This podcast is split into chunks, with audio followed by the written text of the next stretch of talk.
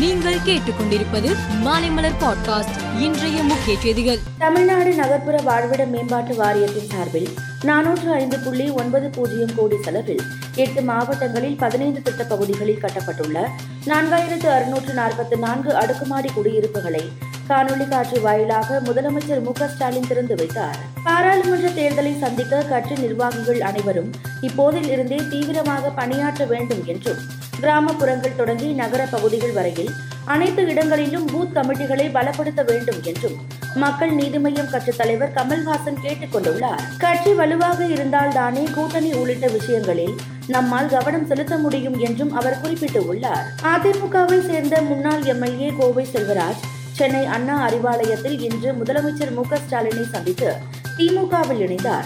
பின்னர் பேசிய அவர் அதிமுக தற்போது கம்பெனி போல் மாறிவிட்டதாக விமர்சனம் செய்தார். பாராளுமன்ற குளிர்கால கூட்டத்தொடர் இன்று தொடங்கியது. இருபத்தி ஒன்பதாம் தேதி வரை நடைபெற உள்ள இந்த கூட்டத்தொடரில் மக்களவை மாநிலங்களவை இரண்டிலும் பதினேழு அமர்வுகள் நடைபெற உள்ளன. பதினாறு மசோதாக்களை தாக்கல் செய்வதற்கு மத்திய அரசு திட்டமிட்டு உள்ளது. டெல்லி மாநகராட்சி தேர்தலில் வெற்றி பெற்றுள்ள ஆம் ஆத்மி கட்சி பாஜகவிடம் இருந்து மாநகராட்சியை கைப்பற்றியுள்ளது. இந்த வெற்றியால் ஆம் ஆத்மி கட்சியினர் உற்சாகம் அடைந்து உள்ளனர்.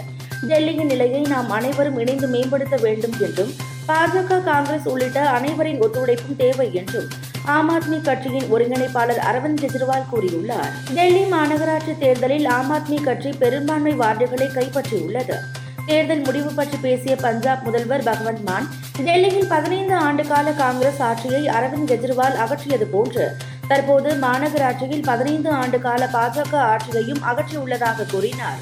வங்கிகளுக்கான ரெப்போ வட்டி விகிதம் பூஜ்ஜியம் புள்ளி மூன்று ஐந்து சதவீதம் உயர்த்தப்படுவதாகவும் இதன் மூலம் வங்கிகளின் குறுகிய கால கடன் வட்டி விகிதம் ஐந்து புள்ளி ஒன்பது சதவீதத்திலிருந்து ஆறு புள்ளி இரண்டு ஐந்தாக உயர்த்தப்பட்டு உள்ளதாகவும் ரிசர்வ் வங்கி அறிவித்துள்ளது. ரெப்போ வட்டி உயர்த்தப்பட்டு உள்ளதால் வீடு வாகனம் தனிநபர் கடனுக்கான தவணை தொகை அதிகரிக்க வாய்ப்பு உள்ளது. கடுமையான சட்டங்கள் அமலில் உள்ள வடகொரியாவில் சட்டவிரோதமாக தென்கொரிய நாடகங்களை பார்த்ததற்காக இரண்டு பள்ளி சிறுவர்களுக்கு மரண தண்டனை நிறைவேற்றப்பட்டது.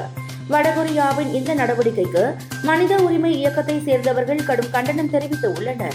மேலும் செய்திகளுக்கு மாலை மலர் பாட்காஸ்டை பாருங்கள்.